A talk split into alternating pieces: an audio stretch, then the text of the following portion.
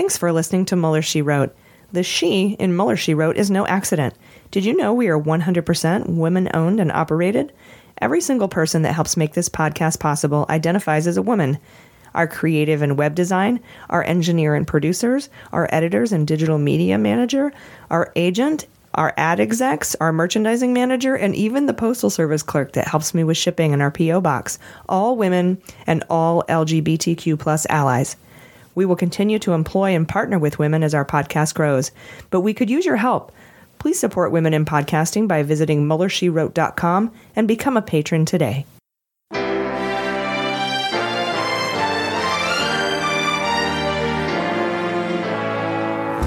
So, to be clear, Mr. Trump has no financial relationships with any Russian oligarchs. That, that's what he said. I, I, that's what I said. That's obviously what the, our position is. I'm not aware of uh, any of those activities. I uh, have been called a surrogate at a time or two in that campaign, and I didn't have not have communications with the Russians. What do I have to get involved with Putin for? I have nothing to do with Putin. I've never spoken to him. I don't know anything about him other than he will respect me. Russia, if you're listening, I hope you're able to find the 30,000 emails that are missing. So, it is political. You're a communist. No, Mr. Green. Communism is just a red herring. Like all members of the oldest profession, I'm a capitalist. Hello and welcome to Mueller She Wrote. I'm your anonymous host, AG. With me, as always, is Jaleesa Johnson. Hello. And Jordan Coburn. Hello. What a crazy week. Yes. Uh, first, thank you to everyone who came out to the live show. We had such an amazing time. Um, our next public appearance will be next week when we'll be walking around Comic Con here in San Diego, and then in October at Politicon. So many cons. so little time. So many pros. Uh, so that's going to be in LA on October 20th and 21st, I believe. So we hope to see some friendly faces. How are you guys? I'm great. Feeling real energized from our live show. That Yeah. was so fun. Wasn't it? Insane. So fun. Yeah, those the, our fans are the best fans ever. Yeah. Sorry, was, everyone else. it was amazing meeting them. Mm-hmm. Favorite part by far. Yeah, that meet and greet afterwards was pretty pretty great. Oh yeah. Just to see like just to put faces and people with like uh, the people we see online all the time. Mm-hmm. Yeah. We have a great show lined up. Jaleesa is going to give us an update on Broidy, her boyfriend, and uh, Jordan is going to bring us up to speed on the NRA and their role in the Russia probe. I'm going to be talking about Michael Cohen. But before we dive into the news, I have a correction from last week. Uh, I meant to say Murkowski, not McCaskill. uh, I had just gotten off a 17 hour travel day of, uh, of an 80 hour work week, and I was delusional, and I apologize. I know it's not McCaskill. Sorry, McCaskill, if you got a bunch of calls. I'm glad you. I'm glad you got to talk to some of your constituents. I'm sorry if they were un- unusually angry with you, um, since you're a Democrat and would not have voted for Trump's SCOTUS pick anyway. Uh, but you know, just in case, just you know, shoring up the support there. Uh, yeah, that was my call to action to get them to block the SCOTUS pick. Because it makes no sense that he can pick a judge that will likely be deciding whether or not he has to honor a Mueller subpoena. Anyway, Sorry if you got those calls. I also wanted to give a shout out to Bust Magazine for doing a write up on us. Truly incredible women over there. Uh, we appreciate the support. So check out Bust Magazine at bust.com. They're uh, doing wonderful things for women in media. Yeah, that was an awesome article. It was. It was super, super nice of them to to do that for us, and we really appreciate it. All right, you guys, we had some wins this week in the news, so uh, let's get into it with just the facts. Okay, so there was a ton of news last week, and it started over the weekend, which is rude. Uh, it's supposed to wait until Monday so I can have some rest. But uh, last Saturday, a federal judge barred evidence sharing with Putin's chef in the Mueller probe, saying there is, quote, ample cause that identifying sources in the probe could tip off Russian intelligence and other foreign services to ongoing investigations, and it could help Russia in their future efforts to interfere in our elections. Mueller filed a motion after Concord Management, that's the Russian entity, uh, requested pretty much every single counterintelligence operation documentation from the United States going back to 1945 in like 51 different categories. And one of the indicted Russians is Prigozhin, and that's Putin's chef, right? He's also a sanctioned Russian oligarch, so that's good news. He's the Emeril Lagasse of It's Russia. something in the food. bam. Makes so much sense. How do you say bam in Russian? Oh, that's how you poison everyone. Yeah, exactly. The Polonium. chef. Yeah. Uh, we also learned over the weekend that Mueller is looking uh, into pro Brexit rich guys and their contacts with Trump campaign operatives. Uh, and the Washington Post named Arron Banks specifically, who met with the Russian Russian ambassador. Russianer. The Russia probe. He met with the Russian ambassador to London in August of 2016. A lot of shit went down in August of 2016. And a week later, he traveled to Mississippi to attend a fundraiser that Steve Bannon invited him to. This is the Arron Banks guy. It's also reported that along with Arron Banks, Mueller is looking into Nigel Farage. He's the leader of UKIP, which is the UK Independence Party. They're a prominent figure in the Brexit campaign.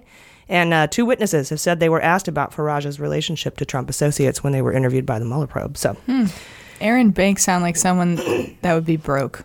Arron Banks sounds like someone who would be broke. Tyra Banks is rich. Air in Banks. Oh. Get it? It's a little oh. wordplay oh, for you. Oh, I'm sorry. Oh, no, I'm sorry. it's a little early for puns. Jordan. oh man. Air in Banks. I get it. I see where you're going.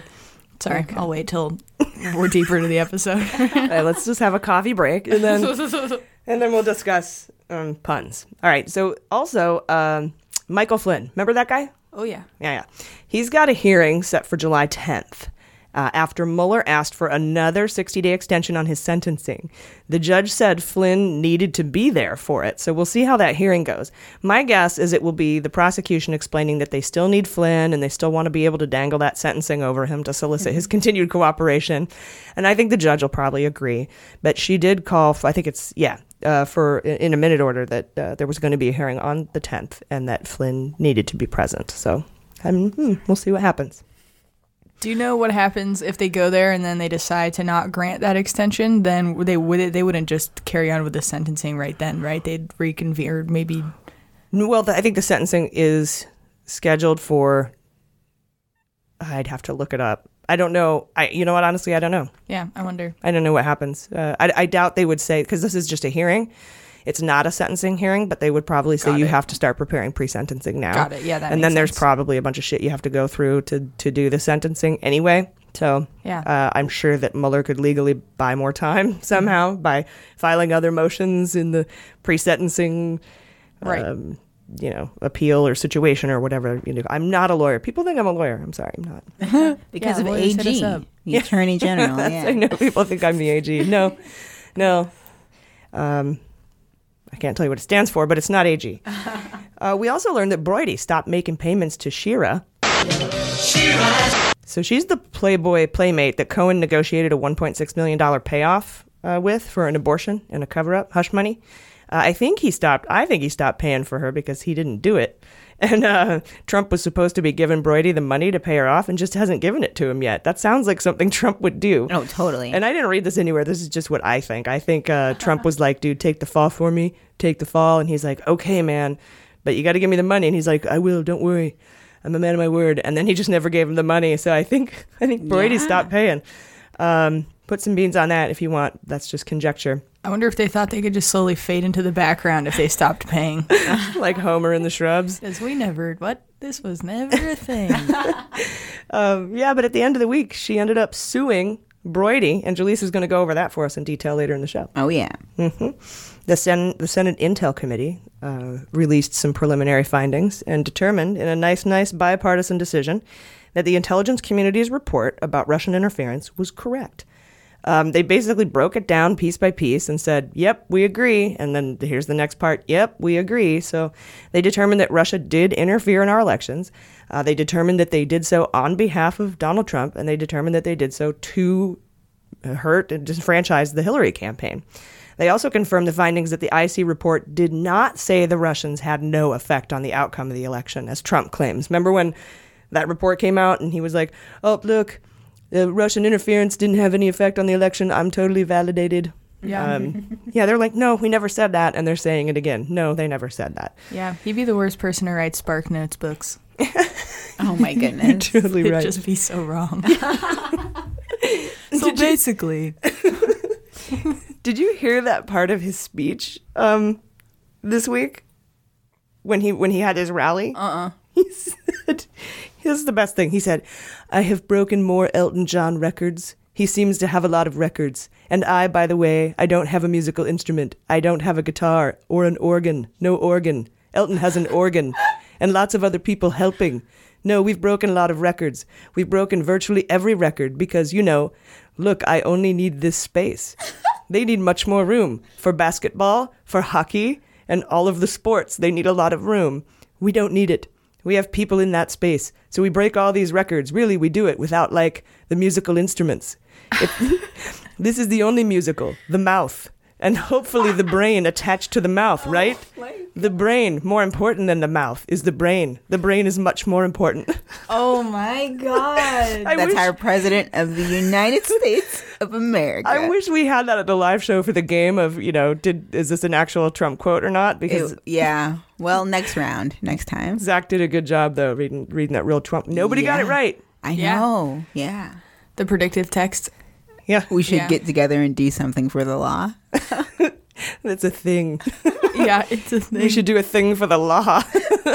He just chooses to emphasize the weirdest things, like he had an organ, an organ. yeah, Like, Yeah. Why? Why that? the mouth. The mouth attached to the brain. it's very important. important. brain. But it's attached to the brain.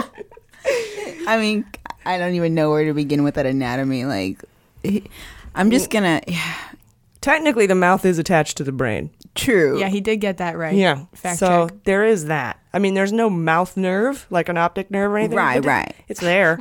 I'm sure it's somehow attached. Yeah, yeah. Um, uh, because when I, you know, when I, my brain thinks words that come out of my mouth, Yeah. so they, they must be attached somehow. Fun fact: that's Well- the, called the Wernicke's area. oh, it is. Ooh, Yeah. Yes. I, I, I knew that and forgot. Yeah, Good job. very Thank you. nice. Warnicky. that was back before I smoked pot when I learned that fact. yeah, but you retained it. So good job. Nice. we'll have to tweet Trump. Hey, that mouth brand connection, it's Warnicky's area. You're welcome. yeah. Is this what our reviewer on iTunes meant about us being toddlers? Yeah. Okay. Maybe. They must. Oh, well. Yeah, we got a reviewer that said that we're toddlers, and um, his name is Kevin Loves Uranus. Yeah. The glass house, buddy. I'm, I'm betting he's a troll. He's got to be right. That's Pot in the fucking anus, dude. With pot calling the anus black right there. Don't even go there. that's great. Anus. All right. So um, I'm I like a good Uranus pun as much as the next person, but then don't call me a toddler. Anyway, Yeah, exactly. uh, so remember last week? You guys remember last week when I uh, we reported that journalists were stalking out, like staking out Mueller's office, mm-hmm. and uh, they saw Rosenstein go in with another DOJ official, and then when they asked him after they came out, they said, "Oh, we come here every other week." And we've been doing it for a while, even though no one had ever seen them go in there on a regular basis. Right. Well, that other DOJ official that was with Rosenstein was the ADAG, the uh, Associate Deputy Attorney General Schools. And he resigned this week, and nobody knows why. Right. But he's the guy who went into the office with Rosenstein, into Mueller's office. Hmm. Related to his resignation, perhaps? I don't know, but I, I think it has something to maybe to do with the New York field office leak investigation. Um, but hopefully we'll find out. Um, but he left. I know Strzok was removed from the FBI building. I'm going to talk about Strzok a little bit later because he's going to be testifying in an open hearing this week. That he he testified behind closed doors for 11 hours um, last week, and the Republicans are refusing to release that transcript. Amazing. yeah, I know. They're like, it's so reasonable. We can't let people read this. like, hmm, that's really weird that you hate him and you want to show everybody what a biased son of a bitch he is, but you Yeah. won't release the transcripts of his interview. Hmm. I, I was kind of hoping that there was somebody in the judiciary, maybe Swalwell or something, that would just re- release him unilaterally the way Feinstein did. Oh my gosh. Yeah, that'd be great. Yeah, come on, Swalls. Um, also, uh, this week, another win for us. Jim Jordan is fucked. Uh, this week, five people, and now I think there's a sixth, have come forward and said that Jim Jordan knew about sexual abuse allegations on his watch as an assistant coach at Ohio State University for the wrestling department, and he failed to report it. Uh, interestingly, I got to have a conversation with at Funder this week. That's Scott Dworkin. Here is an excerpt of that conversation. Hello. Today we're joined by the co-founder of the Dem Coalition and a contributor uh, to MSNBC that helped uncover the Trump-Russia scandal. Please welcome the host of the Dworkin Report podcast, Scott Dworkin. How are you today, Scott? Doing great. How about yourself? I'm doing really well. Thank you very much for asking. I had a great uh, holiday week. Yeah, it's uh, it was really nice that uh, Pruitt resigned, especially. yeah, that was a very nice bonus. We had a couple of wins this week. Um, I wanted to ask you today about what is going on with uh, Rep Jim Jordan. We know that uh, we here, at least on this podcast, we played some of the clips from um, the public interview with the House Judiciary Committee where Jim Jordan pretty much got his ass handed to him by uh, Deputy Attorney General Rosenstein, which was fun to watch. But apparently, he's in a little bit of hot water. I was hoping you could tell us about that. Yeah, um, so I can tell you first. Uh, we did announce it already, but um, we moved the date of it. Uh, just as an FYI, we're filing an ethics complaint. We can file ethics complaints on things that members of Congress did before they were in Congress that were unethical. So we're we are going to highlight that in a legal filing on Monday. Um, it- but what happened was, is uh, allegedly right now there's five credible uh, people who were uh, sexually abused at Ohio State while Representative Jim Jordan was a coach there. And all of them say, you know, he knew about it and did nothing. Um, it, it looks like there's going to be another 10 to 15 guys that come forward and say the same thing. Uh, so I, I don't see how he survives this. Now, what's even crazier is he spent the time now, he, he started to change his story. He said that, oh, well, that was talk in a locker room. There were no people who really came up with me. So he's starting to break from that. He even last night said that, uh, you know, it, he tried to link it to the dossier. And it just was, you know, it's like, oh, the same law firm that represents some of these people, it's one of the bigger law firms in the world. Uh, you know, is is attacking me, and they were involved with the dossier, and I was just I saw that. That was the Fox News report where he was talking about Perkins Coie. Right, right. It's just like okay, well, that's that's not gonna hold any water. But they're they're trying their best to do everything they can, you know. And then they have a bunch of Trump cronies trying to defend him. But the bottom line here is, uh, it, there, there does seem to be good cause for him to no longer be in Congress. Besides everything else he's he's done, you know, uh, in his lifetime. Um, but he, it, it really is. I, I think that he, I think that he knew, and I think that he's caught, and I think that he's going to have to resign within the next week. Okay. Oh, next week. You, you're, you're predicting within a week. I, I would say that based on, I mean, we have a big campaign for the Supreme Court coming up, but we are going to have a very focused campaign in the next 48 hours on his resignation and bringing that to light and making sure that uh, Speaker Ryan either calls for it or, um, you know, on, on top of an ethics investigation. And I really don't think that they're going to want him to keep, you know, stay around longer.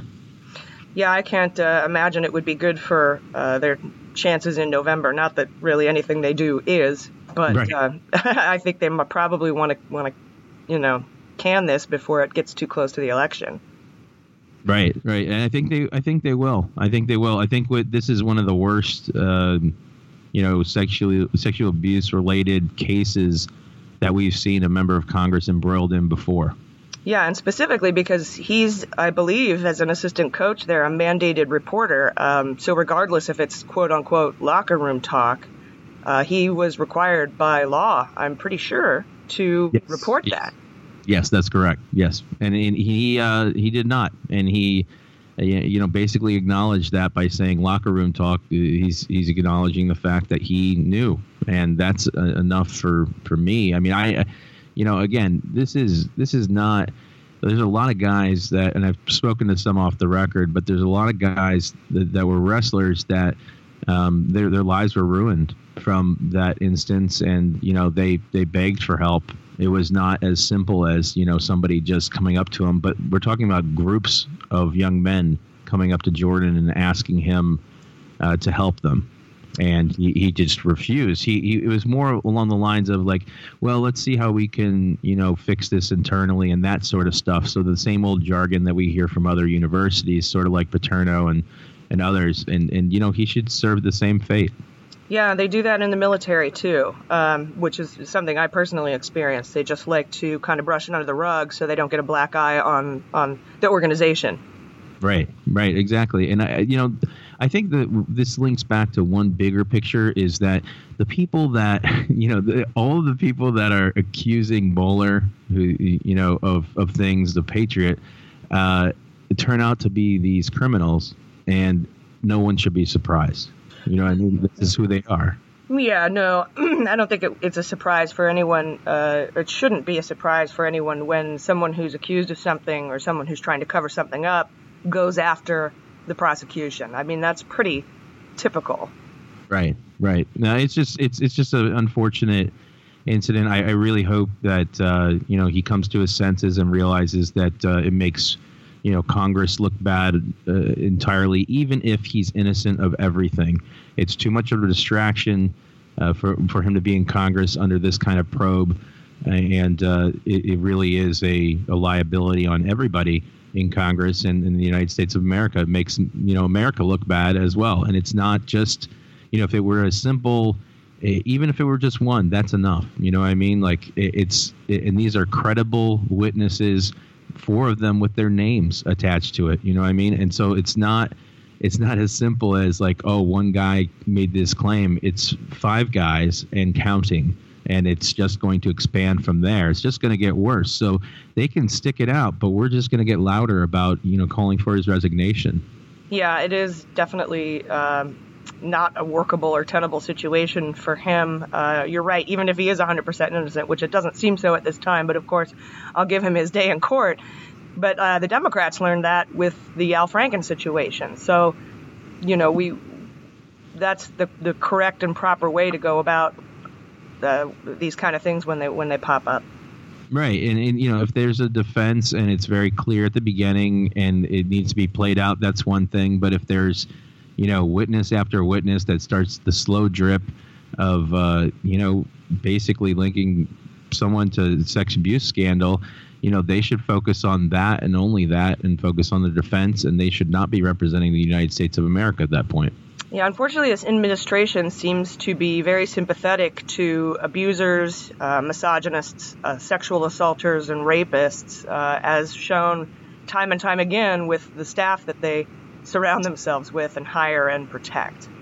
Right. No, and they they uh you know they had that one guy I can't even remember his name now, uh, but Porter, Rob Porter. Uh, you know he beat both of his ex-wives. He uh, was dating Hope Hicks at the at the time, and they actually covered that up and hid that and refused to not hire him because of that. Yeah, and, and now we've they, got now we've got well then we have Roy Moore and now we've got this guy Shine who they're bringing on. He and he was uh, drummed out of Fox for his sexual abuse allegations. Right, and then Oklahoma, their their chair there got uh, arrested and convicted of uh, pedophilia. That's right. And, the head of the Republican Party in Oklahoma, right? Mm-hmm, that's correct. And there was a, another guy that just resigned, a state rep in Ohio, I, I believe, but a senior guy in the Republican Party there that also resigned amid uh, sexual abuse allegations as well. Yeah, it's kind of tough to parade around as the party of morality when you're locking up children and, you know, your sexual offenders, your sexual predators. Right. Right. Now, I think you know, I think Trump is okay with it because if he keeps these folks around, they don't focus on the fact that he's a serial sexual predator that's you know, again, credibly accused by 21 women and counting of uh, you know, rape, sexual assault, uh, uh, groping, you know, unwanted touching and and things like that, uh, propositions and payoffs and you know, I, I, mean, the, the thing that you and I both know, um, and that most Americans probably can assume, is that this is all going to get worse as you see this, the scandals coming out of the White House, and as you see everything starting to build right now. Um, the, the, these scandals are just the tip of you know many icebergs, and it's just going to get it's just going to get worse, and we see it, you know, in, in this disorganization that they have of a White House, you can see the example of this morning of, you know, North Korea saying they're trying to make us get rid of our nukes unilaterally. And it's like all of a sudden they painted us as the, the villain, and they did it very well. And they made Pompeo look like a, a, a you know, a joke. And they're doing the same thing in Russia. Eight, you know, you know, we had eight Republicans over there on July 4th like you don't think that was obviously intentional in regards to the Kremlin, and Putin didn't even meet with them. Kim Jong Un didn't even meet with Pompeo. I mean, it's starting to add up as okay, this is a really great propaganda campaign against the United States. Yeah, well, I think, and I think you probably agree that I think Trump was played from the beginning. Um, oh. oh yeah. In both of those situations, both North Korea and Russia, I think the Russia con is a long con. Uh, a little more, lo- little longer of a con than, than Kim Jong Un, but yeah, he he seems to certainly have gotten played on that one. Yeah, I think the North Korea thing is completely linked to Putin. I think that those are two of his oligarchs that got together, you know, uh, Trump, Trump and uh, Kim Jong Un. Uh, because you know Un, Un wouldn't have uh, survived a lot of this if he didn't get oil from Russia shipped over you know around sanctions from the UN, and uh, you know Russia's North biggest supporter, um, and it's this thing with Iran and Syria, and so it's kind of like this axis of evil that Trump's involved with um, in our World War III, which started online. So it's it's it's just going to get crazier from here. Um, but I think that the the tolerance of the American people, they're getting sick of this, especially you know coming w- with elections coming up so soon. Uh, I don't think that people are going to forget what's happening right now. Well, thank you so much for joining us, you guys. We've been talking to Scott Dworkin. Check out the Dworkin Report podcast. It's amazing. You can find it wherever you get your podcasts. He's a co-founder of the Dem Coalition, and you heard it here first. He's filing an ethics um, complaint against um, Jim Jordan. So, thank you very much for your time. We really appreciated it, and uh, have a great rest of your week. Cheers! Thanks so much. I'm a big fan of the show. Thanks so much. All right, you guys, please check out his podcast, The Dworkin Report, wherever you get your pods. That's he's just such a cool guy for coming on and giving us that little exclusive piece of information um, about him filing the the ethics uh, violation Oh, yeah. complaint. Yeah. Yeah, that's so that's great. I'm I'm I'm so happy that he could join us. Anyway, Yeah, that's awesome. um, Wednesday we had a civil war. Um, We would like to thank everyone for participating. Mm-hmm. Thanks for your service. I think it went very well. Um, the South lost again. I. It's just you know they're zero and two now. Um, so they have to go home because it's a best of two or three round robin. So now they actually have to leave. It's, Yeah. it's best two out of three. It's only fair. Yeah. I wonder if Alex Jones actually had to pretend like he was worried, or if he just got to kick back and enjoy his Fourth of July. He, I'm sure he got to kick back, and I think he said, and uh, there are people who are on the left that are friends with him, and I can't remember specifically who. Joe Rogan. Joe is. Rogan, that's he right. counts as left. I don't know. Uh, he's probably not, but Yeah. yeah, he he was saying that uh, he's completely just acting. He's just an actor, and he's he's he's just playing a character, and he doesn't believe any of the shit he says. but he's making millions of dollars off people buying his fake supplements and stuff. And it's just it's hilarious, and I loved when um, John Oliver punked him for it. Is this Joe Rogan we're talking about? We're talking no, about Alex Alex, Jones. Jones. Oh, okay. I was like, I don't know if Joe does supplements. that sounded like him. Yeah, that would be something he'd do. It would, it would. Although his might actually work. Um, yeah, yeah. Good point. I see now. Uh, we learned Thursday that Mueller has tapped prosecutors from the Department of Justice to help with the ballooning number of legal battles. It appears that he and his team of 17 prosecutors, the OG 17, uh, are coping with a higher than expected volume of work because the, the the investigation just keeps ballooning, expanding, right? And there's no way that he's going to be able to ask for any funds from Congress uh, to hire more lawyers, right? They're never going to say yes. So he's borrowing them from the government. Good on you. Next time you're arguing with a Trump supporter online, thank them for paying Mueller's team salaries and then ghost them. It's super fun. Oh man, they're not gonna like Mm-hmm. that. I also like to thank them for paying for um, transgender confirmation surgery for our, our active duty soldiers, Oh. uh, men and women in the military. So thank you for, for paying for those with your with your tax dollars. We appreciate it. they get really mad. Oh yeah, I bet. and then I say, well, you know, my taxes go to a bunch of shit I don't want to pay for. So Yeah. suck it. Pretty sure Viagra, right? Am Any- I wrong? Oh, right. That's right. Yeah, they provide there. There was like government funding for yeah, like, government at funding least for in, in, for yeah Viagra. Yeah, well, that's important though because a lot of the soldiers come back uh, with combat PTS and they have erectile dysfunction because of depression. Yes. Oh. secondarily caused by depression. Yes. Uh, but yes, we do pay like ten times more for Viagra um, than it costs to do uh, gender confirmation surgery. Right. Yeah. That's what. Yeah. That's what. Um. That's what I was gonna say. more Is you that know. it's like so much more money is spent on the Viagra than like Yeah, yeah Yeah. women's and Oh trans. yeah.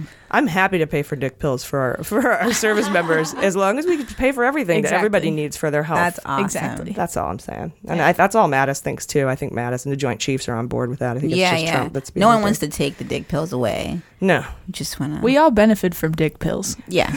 It's a better world. most of us, yeah. uh, then Thursday, we all benefit from dick pills. It doesn't matter where you. I'm kidding. I don't know. Uh, Thursday, Cohen hired a guy named Lanny Davis. He's a former Clinton White House lawyer. Uh, and he's also a guy who believes, as we do, that the FBI field office in New York, along with Giuliani, Prince, and diGenova, pretty much blackmailed Comey into reopening the Clinton email investigation, possibly handing the election to Trump, right? So I know that a lot of you want to blame Comey, but you're going to start wanting to blame the New York field office FBI agents for that because they're the ones, they're the catalysts for that. Mm-hmm. And they're Trump supporters. Um, there was also news out this week that Brian Benczkowski uh, is being nominated to lead the Department of Justice Criminal Division. And we reported on this nomination in episode 11, you guys. That was like the second or third week in January. And, uh, well, the confirmation vote is coming up this week.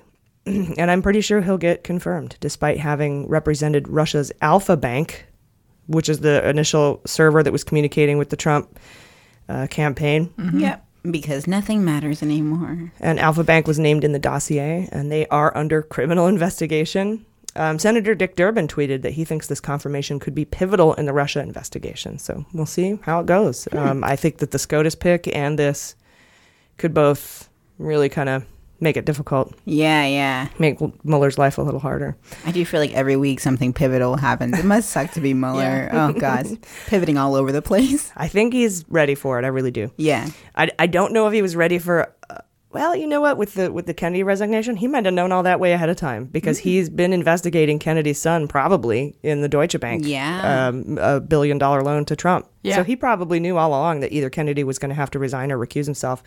And there are people who spec- who are speculating he resigned so he wouldn't have to recuse himself uh, and leave a, a split court to Right. decide his son's fate. Yeah. That makes sense. Um, I don't know. We'll we'll see how it all shakes out. Yeah, Um, I don't like it, and it seems like it's sort of undermining justice. I don't but like it. You know. I don't. I don't like it. I don't like it. yeah, it's like you should just recuse yourself then, and and not not play fucking games. Yeah. Yeah, just recuse. Um, and uh, honestly, I think that if he if he picks this other Supreme Court justice and they have to decide whether or not he has to comply with a subpoena, that person will probably have to recuse themselves anyway. Oh, good point. I don't know, maybe Beans. Sorry. Some beans. It's been abbreviated, and shortened. beans. uh, then Friday. Um, oh no, wait, we got this is good. This is so cool. We got another big win this week. The U.S. Attorney in D.C. dismissed all the remaining mass arrest cases from inauguration day protests. Hey. Uh, they'd been a- unable to secure any convictions, so they dismissed the ra- the remaining 38 cases I that didn't were know on the they docket. were still Hey. going. Wow. That's how long shit takes, man. Damn. Yeah. Yeah, I was just agreeing. Everyone was Like, good. Everyone yeah. fell silent. Sorry. oh, and I was agreeing. Uh, then Friday, Manafort filed for a venue change from Alexandria to Roanoke in one of the many cases he's being, uh, well, one of two, half of his cases. He filed for a venue change because he says Alexandria is too liberal. Um, this is the Ellis case. Remember Judge Ellis? Um, Right. And I wouldn't be surprised if Ellis, he could grant him the change of venue, but I, I, I don't think so. Um, but either way, I don't think it's going to make that much of a difference. It was like when he, he would have to prove that he is egregiously hurt by the bias in that area in order to move. So, for example, when the Oklahoma City bomb, bomber was being tried, they they moved it. They asked for a, a change of venue from Oklahoma City, Right. and they were like, "Okay, yeah, fair. You just bombed the shit out of that city. You're probably not going to get a fair trial there." Uh, so they moved it to Denver. He was still going to go down. The, Right. evidence against him is is insane. So But in if that the- case, yeah. if he does get the change of venue, I still I wouldn't worry at all. Yeah. Um, be- because first of all, he doesn't understand how juries building juries work. I was just gonna say you don't that's pick it based on his on job to like. but you also don't pick them based on the voting districts. They're pissed. Ba- they're pissed. They're pissed based on uh, judicial districts. Right. And so people are brought into Alexandria from surrounding counties, which are pretty rural. So I mean, I don't. He's dumb. Yeah. Yeah. Yeah, and it's also like he's uh, essentially asking if he can rule out 50% of the country as a geographical location. I bet they would they would all love that. Yeah. Mhm. Yeah, but I guess Alexandria went for Hillary for like 70 to 30, and then Roanoke, where he wants to go, went for Trump like 68 to 32 or something like that. Right. But but yeah, that's the process of picking a jury to make one that like they got it, Manafort. hmm And it's not Or like the news because he's pissed about the news, the media leaks about his case, and it's like it's not like it just leaked to Alexandria. The whole country got a hold of that information, dude. Yeah. I don't know where you're gonna go, Right. uh, and it's not detrimental to your case anyway. So I, I don't think Ellis will grant him that. Um, Yeah, I trust him. We'll see. Yeah, he's a little over the top, but he's he's come down on the right side already on several other issues. Nice. Uh, something that did come out, though, is they will be accusing Manafort of squid pro quo when he accepted a $16 million loan from Calk. Remember Calk? Oh yeah. In exchange for a White House job. How could I forget? That's bank fraud, guys. Oh yeah. Hell yeah. And uh, probably conspiracy or something. I don't know. but that is part of that case. Uh, they did make they did make a mention that we aren't doing any Russian collusion crimes in this case, which is hilarious because that seems to me like oh, we're, we'll get there, just not Mhm. today. Right. Yeah. That's like why would you say that? oh, we're not going to do the murder charges here. Yeah. There's murder charges? No, not Yeah. here. Not here. Nothing to see here. Don't look over here. Yeah, I, I want. I mean, the implications for some of the things he's going to get charged with absolutely have ties to Russia. So maybe just saying we're going to stop there. Yeah, yeah, that's a good point. Uh, here's the Peter Strzok story I was telling you about. He testified behind closed doors for 11 hours uh, last week. Um, Republicans don't want those transcripts released. Wonder why? But he will be testifying uh, publicly this Thursday at 10 a.m. before the Oversight and Judiciary Committees. That means Jim Jordan will be there. And I think any question Jim Jordan asks should just be met with, "Why do you let a guy fondle kids?" Just oh, every time, really. Why do you keep redacting information? Why'd you let a guy touch a kid's dick in front of me? Mm-hmm. Bye. Nothing can top that. Oh, podcasts are playing piano. Last week they played the A Train somehow Oh. perfectly. Oh my gosh. And I don't know. I don't know. Got to catch them at the right time. Yeah. I, I heard if you put a bunch of monkeys in a room with typewriters, eventually they'll type Shakespeare. hmm Or a Kanye album. I don't know. It depends on which meme you're I want at. to point out that, That was Ju- Jaleesa. Jaleesa said that. That was Jaleesa. That's fair. That's fair. okay. Yeah. No emails. They know my voice. But in case you're just tuning in, Don't need a Roseanne situation here. There you go. you Yeah. definitely don't. But that was pretty hilarious. Uh, I'm not even going to laugh at that because I am not allowed to do that. Um, but I, it's not personal. Um, Right, It's right. just emails. Um, anyway, you guys, uh, that's the news this week. So we'll be right back. Hi, I'm Kelly. And I'm Sophie. We're two broads talking politics. We're two Midwestern moms who love politics. We've always been Democrats, but we got more politically active after the 2016 debacle. On our episodes, we talk to activists and candidates and authors and directors of nonprofits. To help us all figure out where do we go from here, Check us out at twobroadstalkingpolitics.com. or anywhere podcasts are found.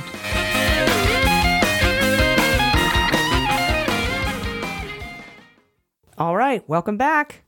Hot notes.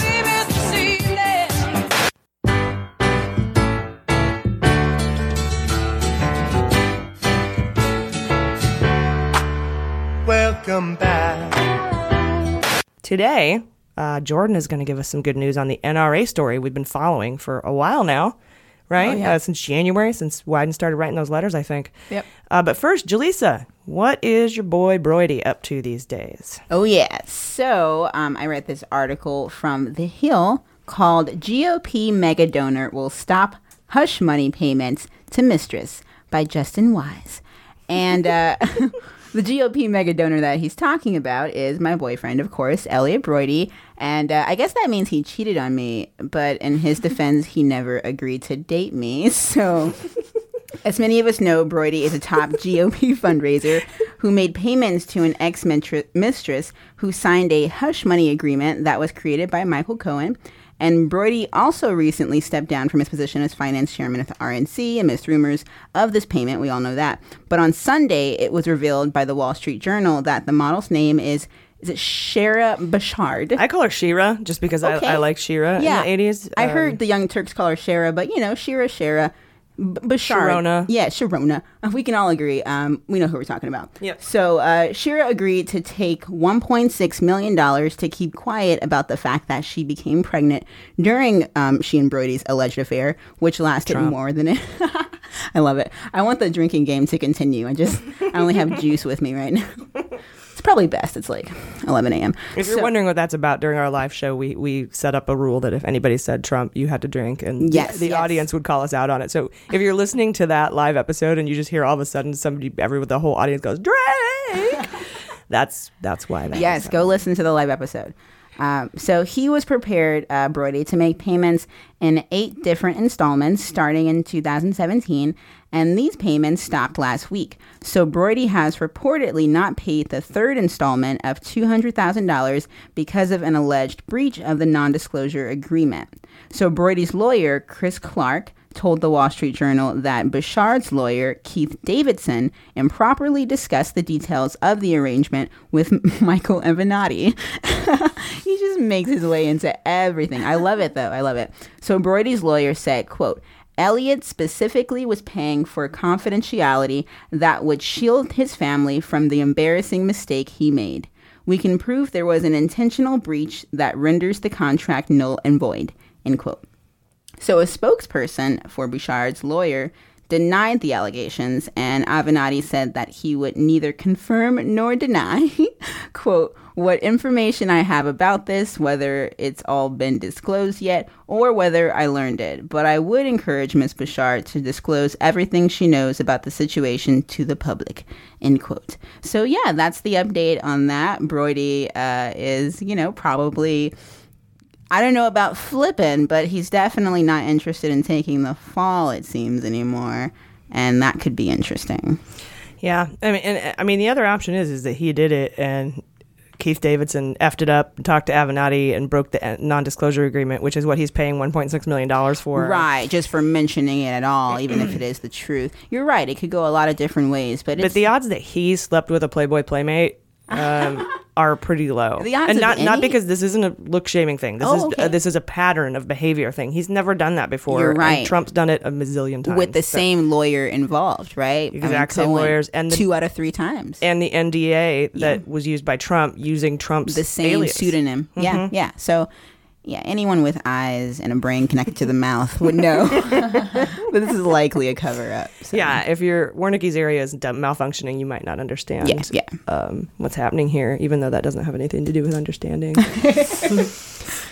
Yeah. Anyway, Well, that's um, that. Well, thank you. Thank you. Of Um, course. Good reporting, Disgusting. always. Thank uh, you. On the uh, Broidy updates. Oh, yeah. um, Jordan, what do you have for us on the Gun Bros? Yeah. So uh, Monday of last week, this was after we recorded, so it's coming out now in this episode. Monday of last week, we learned that uh, Mueller's team likely has secretly gained access to the NRA's tax returns as part of the investigation, which is exciting news. And NRA keeps coming out saying we haven't been contacted by the FBI, but that's not typical in the first place. People aren't going to contact the organization and ask for their literal tax documents. they go to the IRS and they get them. So, uh, legal teams all around basically are just saying it's very likely that they just went directly to the IRS. And for background, the NRA spent $30 million in support of Trump's campaign in the 2016 race.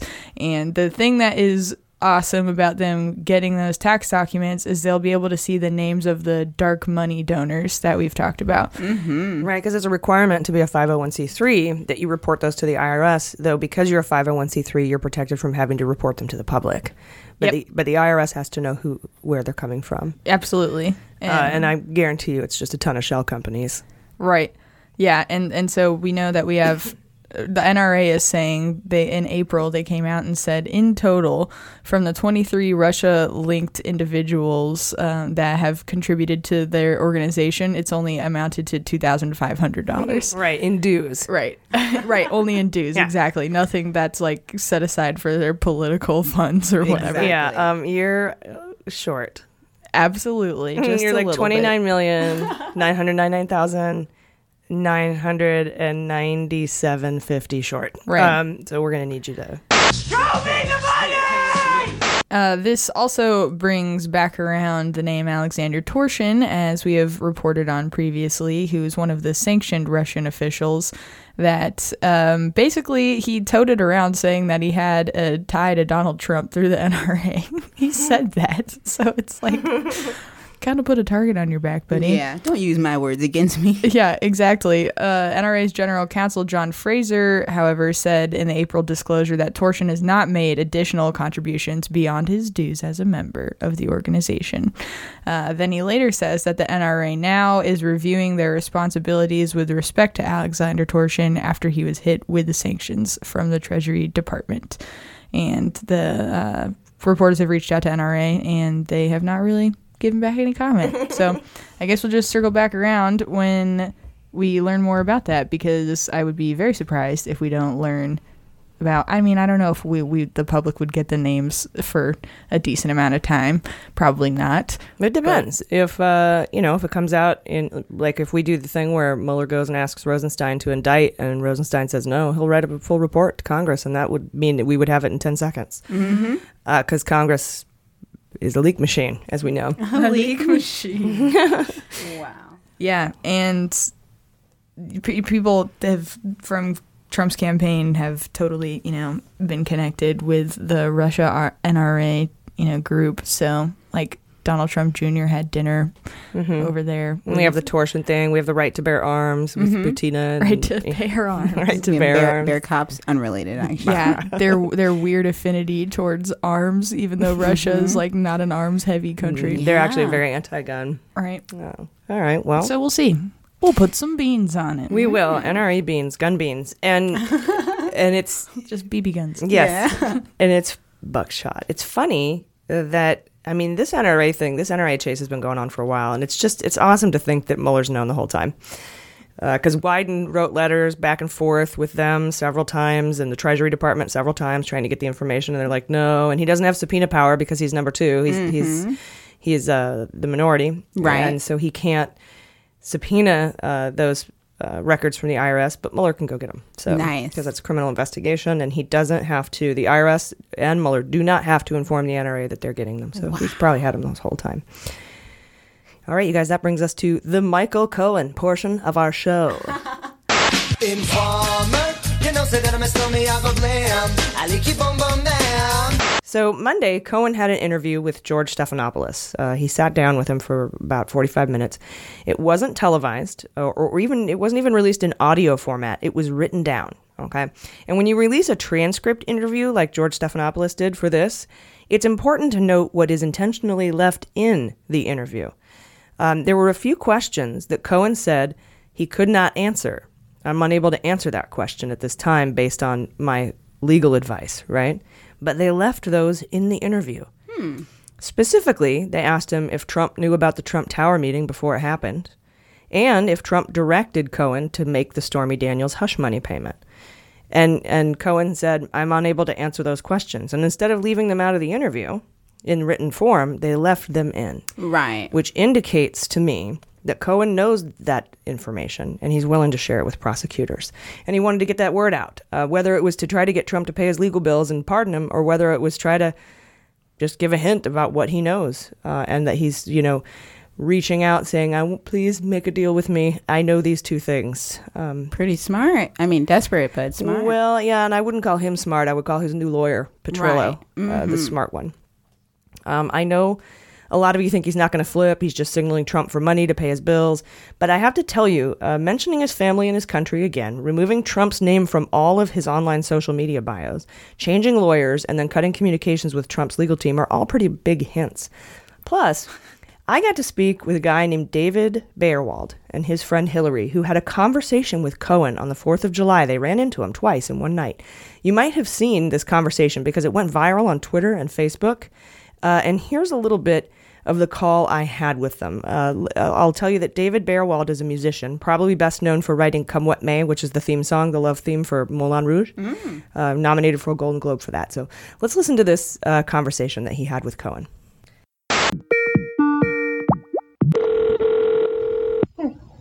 So today on the phone, we have David Baerwald. He's a New York musician, and uh, his friend Hillary Bratton. Um, she was visiting from Palo Alto, California, here on the Best Coast, and they were in New York. And I think something very peculiar happened to them on the, on the Fourth of July. Uh, David, how are you today? Terrific. Wonderful. Hillary, are you there as well? Yeah, I'm here. I'm dying to hear about this encounter that you had. Uh, this was last night, right? Yeah. Yeah. About 10 tell, o'clock. tell us about it.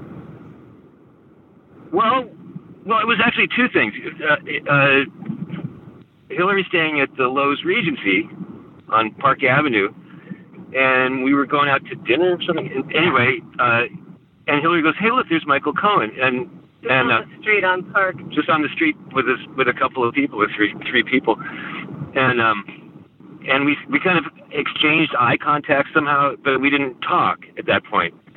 And we went off and did our thing, and they went off and did their thing. And then two hours later, two and a half hours later, we ran into him again. And so Hillary and I said, well, you know, Time will follow them. yeah. I mean, the first time, yeah, the first, you know, once is is strange, but you know, whatever. Twice is like you should do something about it. So I said, you know, I beg your pardon. And he looked around and sort of, you know, The streets were pretty empty. Was, there weren't that many people on the street. So. yeah. And he says, uh, you know, he he looks around he, to make sure I'm not, you know, an assassin or something. And um, and we just started talking, you know, and uh, I- you know, I started, you know, at first I said, you know, that this must be a difficult moment for you, you know, that, you know, I said, uh, what did I say exactly? It like, must be a difficult moment to find yourself in the middle of America's yeah, national, national debate. so I stayed on this. Yeah. And um, he said, "You got that right."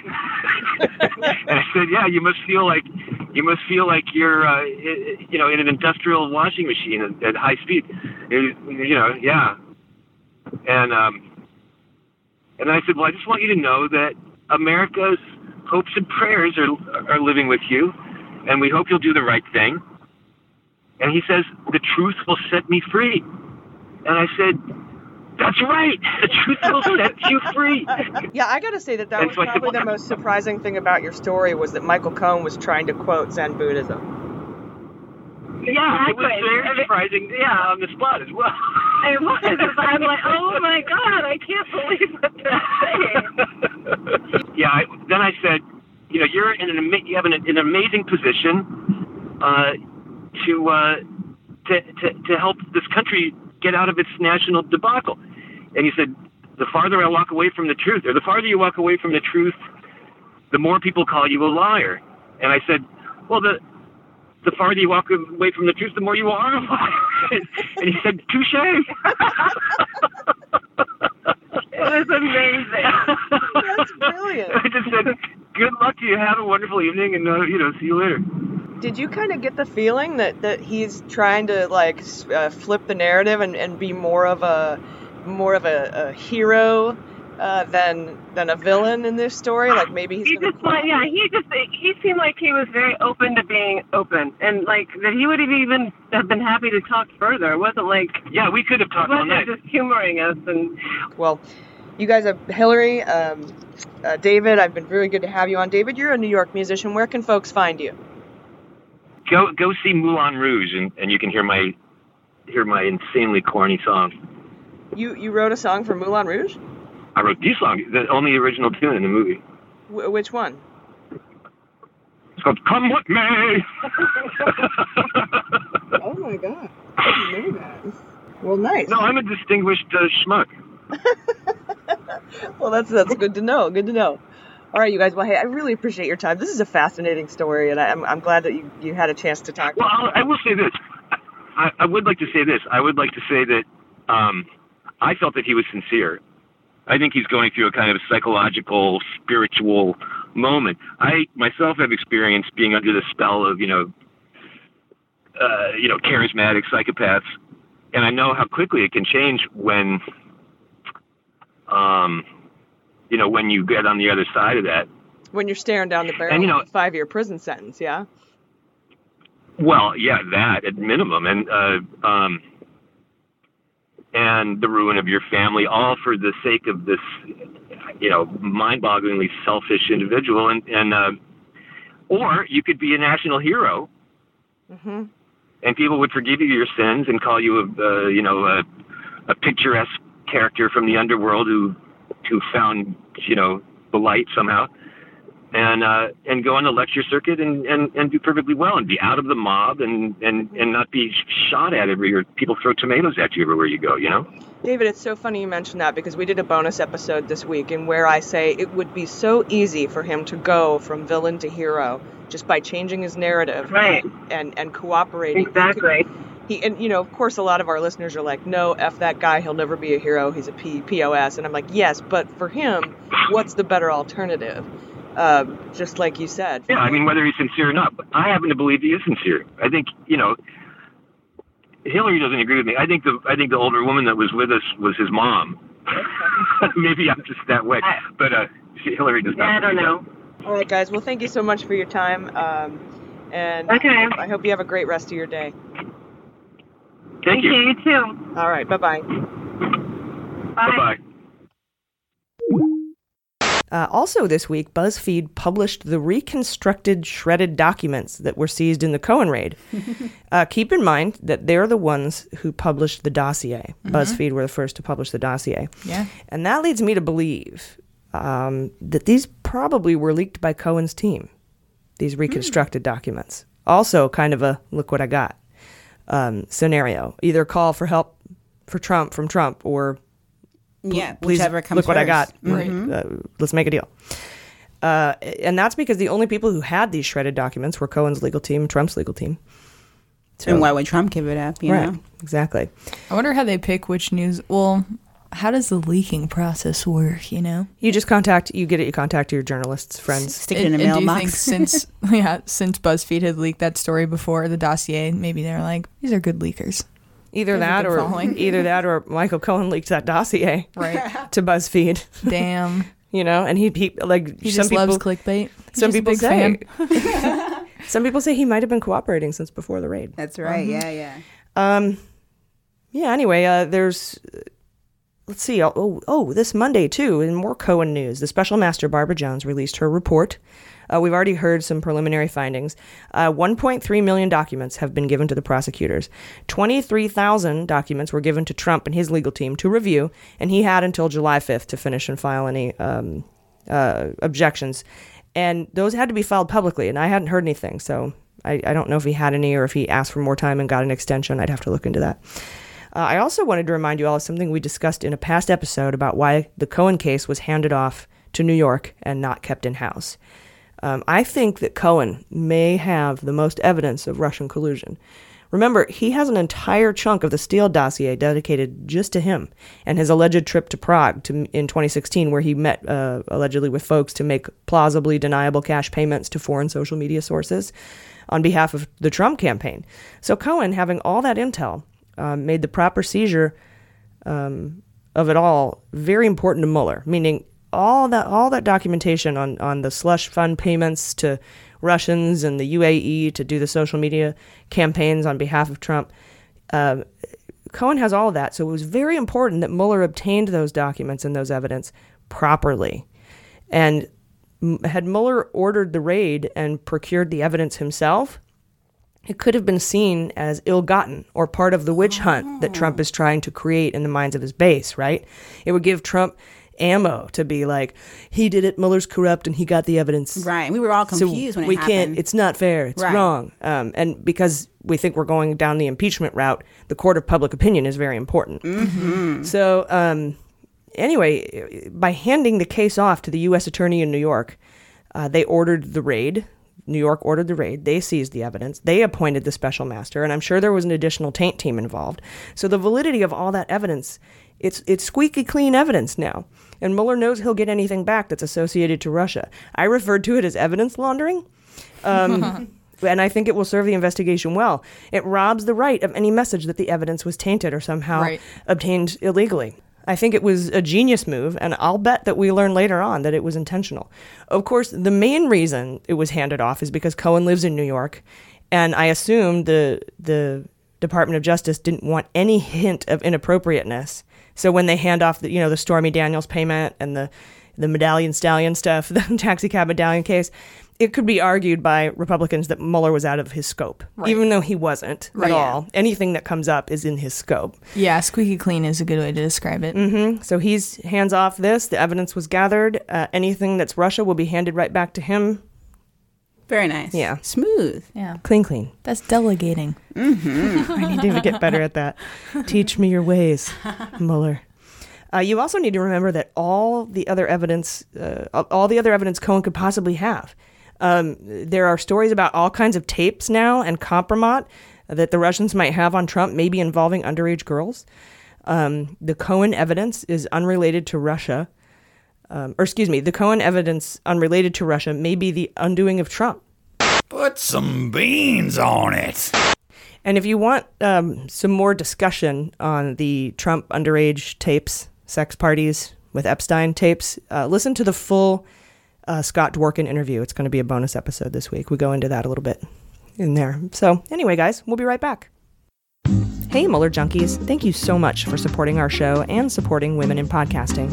I need to ask you for a quick favor that will not cost you a dime. Please head over to Apple Podcasts and give us a rating, and then subscribe. That simple act goes a long way to helping us get the word out about the Mueller investigation, and more importantly, it expands our efforts to flip Congress blue in November. And don't forget, follow us on Twitter at Mueller She Wrote to be automatically entered to win a PlayStation 4. Don't ask. Thank you so much for listening. We would not be here without you. All right, are you guys ready for the Fantasy Indictment League? Yes.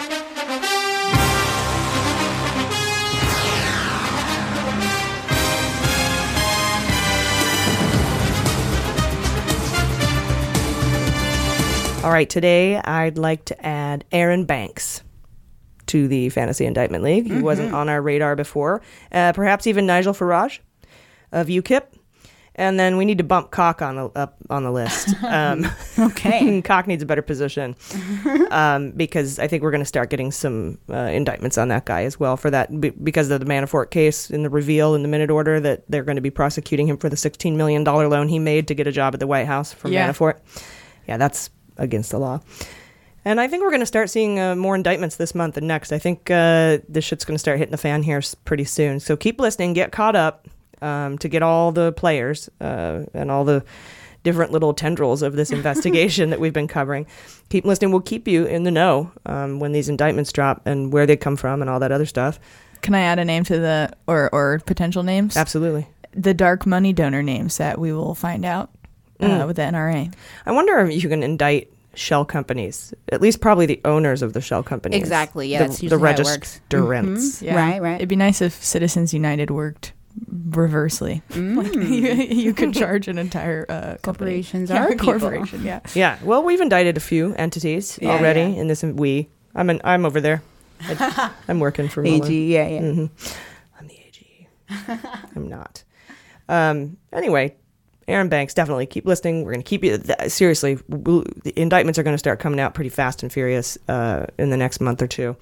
Now, we had the wonderful opportunity to speak to a friend of mine, friend of you guys, Chris Cope, comedian Chris Cope, to find out who his picks are for the Fantasy Indictment League this week. So let's listen to that. All right, with us today is a good friend of mine and comedian actor Chris Cope. You can see him on Cooking on High on Netflix and Impaired on All Things Comedy. He also works for Tosh.0 and he is the Big Sky Comedy Festival winner in 2015. Chris, how are you today? I'm good. I'm sweating. Uh, if you hear the fan in the background, it's literally because I have pointed. I mean, the only reason I stepped out of my fridge was to take this call. Well, I appreciate you uh, taking some time away from your refrigerator to uh, to join us Yeah, today. you got nine minutes. Nine minutes, roger that. So we'll just get right into it. Uh, we like to do what we call our celebrity edition of Fantasy Indictment League, and I wanted to give you a call and find out who your three picks would be uh, if you had to pick the next three people that would would uh, would be indicted. And some in the Mueller investigation, obviously, and and some people they like to pick uh, two solids and then maybe like a one hail mary, like a, a wish uh, and that, or sometimes they make three sensible picks. Um, so it's really up to you how you want to strategize this. Uh, we'd just like to know who you think the next three people that are going to be indicted in the Mueller investigation are. All right. Uh, I'm gonna say I'm gonna go Cohen. Okay, and and and do you think um, is he going to really be indicted in the Mueller investigation, or is he going to be indicted uh, by the U.S. Attorney in the Southern District of New York? I think that I mean he'll be indicted by the he'll be indicted in New York, but I think that will end up uh, like I think once he flips, he will give more, and that will help out Mueller. I, I think that's this guy seems to just have the golden key. I mean, if he's the guy you go to when you fuck up, Yeah, he's your and he's supposed to take care of stuff. Yeah, when he's that guy, that means that's the guy that can kind of bury you. You know, you. I mean, I guess when you're a scumbag, you got to trust one person. I mean, if a guy. I mean, the funny thing is, anyone that think. I mean, he's a snake, just like uh, Trump is in that sense of. You need someone to do when when you're not man enough or can't do your own your own dirty work, and you have to hire someone out. You know that guy's going to be a scumbag, and you know you're a scumbag yourself when you put your tie on in the morning. So, like, why wouldn't you? Why wouldn't you not anticipate Trump's going to just stick it as soon as he can to you? Yeah, very true. I don't know why you didn't see it coming myself, but uh, good pick. All right, Cohen, we've got him uh, on top of our list as well. I know, right? I think he. Uh, I just. Uh, And I I mean, and, and, and correct me if I'm wrong. I mean, was the reason why Mueller? I mean, outside of it was, it was at the fact that it was outside of his purview. Didn't he also kick it down to the states level because it allows? Because can a president not pardon state crimes? Is that right? Well, he hasn't kicked it down to the state level yet with Cohen, but yes, um, they he I think he wants to kick a lot of these down to um, New York State. Uh, but right now they're working on adding a, a caveat to their double jeopardy rule that allows for um, someone to be prosecuted in New York State, even if they've been prosecuted uh, in the federal courts for the same crime, uh, as long uh, you know in the case of a pardon. If there's a pardon, they're going to make a, a pardon exemption, uh, and they're they're working that through the New York legislature right now. That's really yeah, that's headed up by the new New York Attorney General who took over for Schneiderman when he had to uh, leave because of the sexual assault and physical assault accusations. So, uh, all right, well, let's go on to uh, pick number two. I mean, these are kind of going to go hand in hand just because I would love to see them both uh, just wearing matching bracelets. Uh, and I, I mean, probably everybody. It's uh, Pinhead number one, which is Jared Kushner, All right. and uh, All Shit Smiles, Donald Jr. I, I, I, those are my favorite. Like, I just want the people closest to Trump to start feeling the fire because I want Trump to start acting completely erratic. You know what I mean? I want, I need to say this, but I kind of want the car to crash in a way. Even more than he is already. Oh, for sure. No, I want to somehow make this worse than what Paul Walker went through. Like, I want this just to. That was a mean joke. I, I take that back. I take that back. That wasn't nice. Um, no, but I mean, I think, I honestly think that, and this is just just what I'm judging off like Trump's psyche, is I think the closer you get to his kids and his kids-in-law, he will start just doing some uh, completely erratic and like cross the threshold type stuff where it's like, okay, this guy is literally just trying to take over this point. You know what I mean? It's like he's just trying to completely bypass any rule of law, and we've got to act. Does that make sense? Yeah, it makes sense. So you're you're you're you're going to put Kushner and DT Jr. up there, huh? I would love. I mean, I, I'm going to pick two fans. Like those are like deeper polls. Okay. I mean, because I know we're supposed to have one, but I want two. Um, Okay, so we're going to do four though. That's cool. So you've got Cohen as your safe bet, then DT Jr. and Kushner as your your dream uh, team there, and then uh, who else would you choose? that hasn't already been indicted. Um, I don't know. I mean, I don't know. I mean, I, We I can mean, I make those. we're- can make those your three if you want. We can just make those your. three. Yeah, no, I'm going to go with my three just because I'm going to think who else is big enough. Because I feel like they've gotten enough names and they've got enough people. It's just like there's not many left in terms of to go after people of substance. Yeah, I think that I think the my personal uh rather than putting uh, I put Kushner in there too, but rather than DT Jr. quite yet, I think uh, that's going to roll out with all the conspiracy and crimes of collusion indictments they're going to drop maybe in the fall uh, or August. But I I think I think Roger Stone is probably on the block pretty soon. You think? I mean, it would have to. Uh, I mean, well, the fact that I read today that uh, that Mueller, uh, some of the the bank the bank crimes that uh, Manafort's being charged with actually do tie to the Trump campaign. Right. I read that today. So I mean, the fact that Roger Stone was with the, com- I mean, yeah, I mean, he might be. After uh, honestly, I watched that documentary and it just kind of reiterated and reminded me like what a slimy shitbag he is. hmm Yeah, the Like Roger the Stone, the Roger Stone documentary. Yeah, it's pretty amazing. Yeah, like he literally brushes his teeth with dog shit every day and smiles. like there's just there's uh, he's a sociopath. If you don't think he is, he feels nothing for anybody. So I mean, I would love to see him indicted because I know he would quietly roll like a motherfucker. Yeah, he would. That dude would sell out his mom. His 95 year old mom that I saw him kiss on the forehead. Nah, I think he'd sell him out. I think so too. I think you're right. Yeah, no, I would I would love to see that stone unturned. Ah, he gets it in. All right. Well, hey, I really appreciate you coming on, sharing your picks with us. Again, you guys, if you haven't seen Cooking on High on Netflix, you have to check it out. Um, thanks for joining us, Chris Cope. You can follow him at Chris Cope Comedy uh, on Twitter. Yeah, let's get this done, guys. Let's get on. And also make sure to your vote, folks. If, if that's not reiterated every episode, please vote. We need change. Yeah, we definitely pound that one home too. So actually, yep, get out there and vote. Flip it in November. We got to, you know, reopen the Russian investigation in the in the in in Congress and start getting some of this stuff made public. I appreciate your time today, Oh, Chris. absolutely. Dude, thank you. I'll talk to you guys later. Hey, yeah, have a good week. Dude, bye. Bye. All right, you guys ready for sabotage? Yes.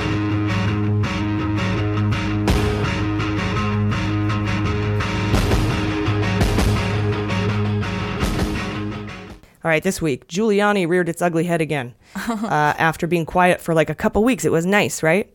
I didn't have to hear him Yeah, um, every or see his face. on Fox News. Uh, Mike Schmidt and Maggie Haberman wrote uh, uh, up a thing in the New York Times um, about the Trump team's new combative stance against the Mueller investigation. Apparently, Trump has new conditions for an interview with Mueller. Uh, he's just dragging this out, man. He's just dragging it out. Uh, he's hurry, finish this the hell up. But you're the one who's fucking dragging it out. So stop being a bitch. Um, let's see. First, his first condition Mueller would have to prove that Trump committed a crime by providing evidence prior to the interview. That's just a way to get evidence prior to the interview. Uh, and that Trump's testimony. the other thing is, is that Trump's testimony is essential to completing the investigation. It has to be proven that they can't get this any other way besides talking to Trump. Uh, Giuliani ceded that Mueller uh, probably won't agree to those terms, and I'm sure he won't. Um, you're not going to hand over evidence in an ongoing investigation to the subject of the investigation. God, what a dumbass. Trump's like, seriously. like, yeah, I need you to do a sole source verification. Verify I'm the only one that can give you the testimony. you need. What if he thinks he can do like Fucking an executive privilege just to get like? I guess he could, couldn't he? Oh. To do all these crazy things. No, he No. can't have it. Good, good.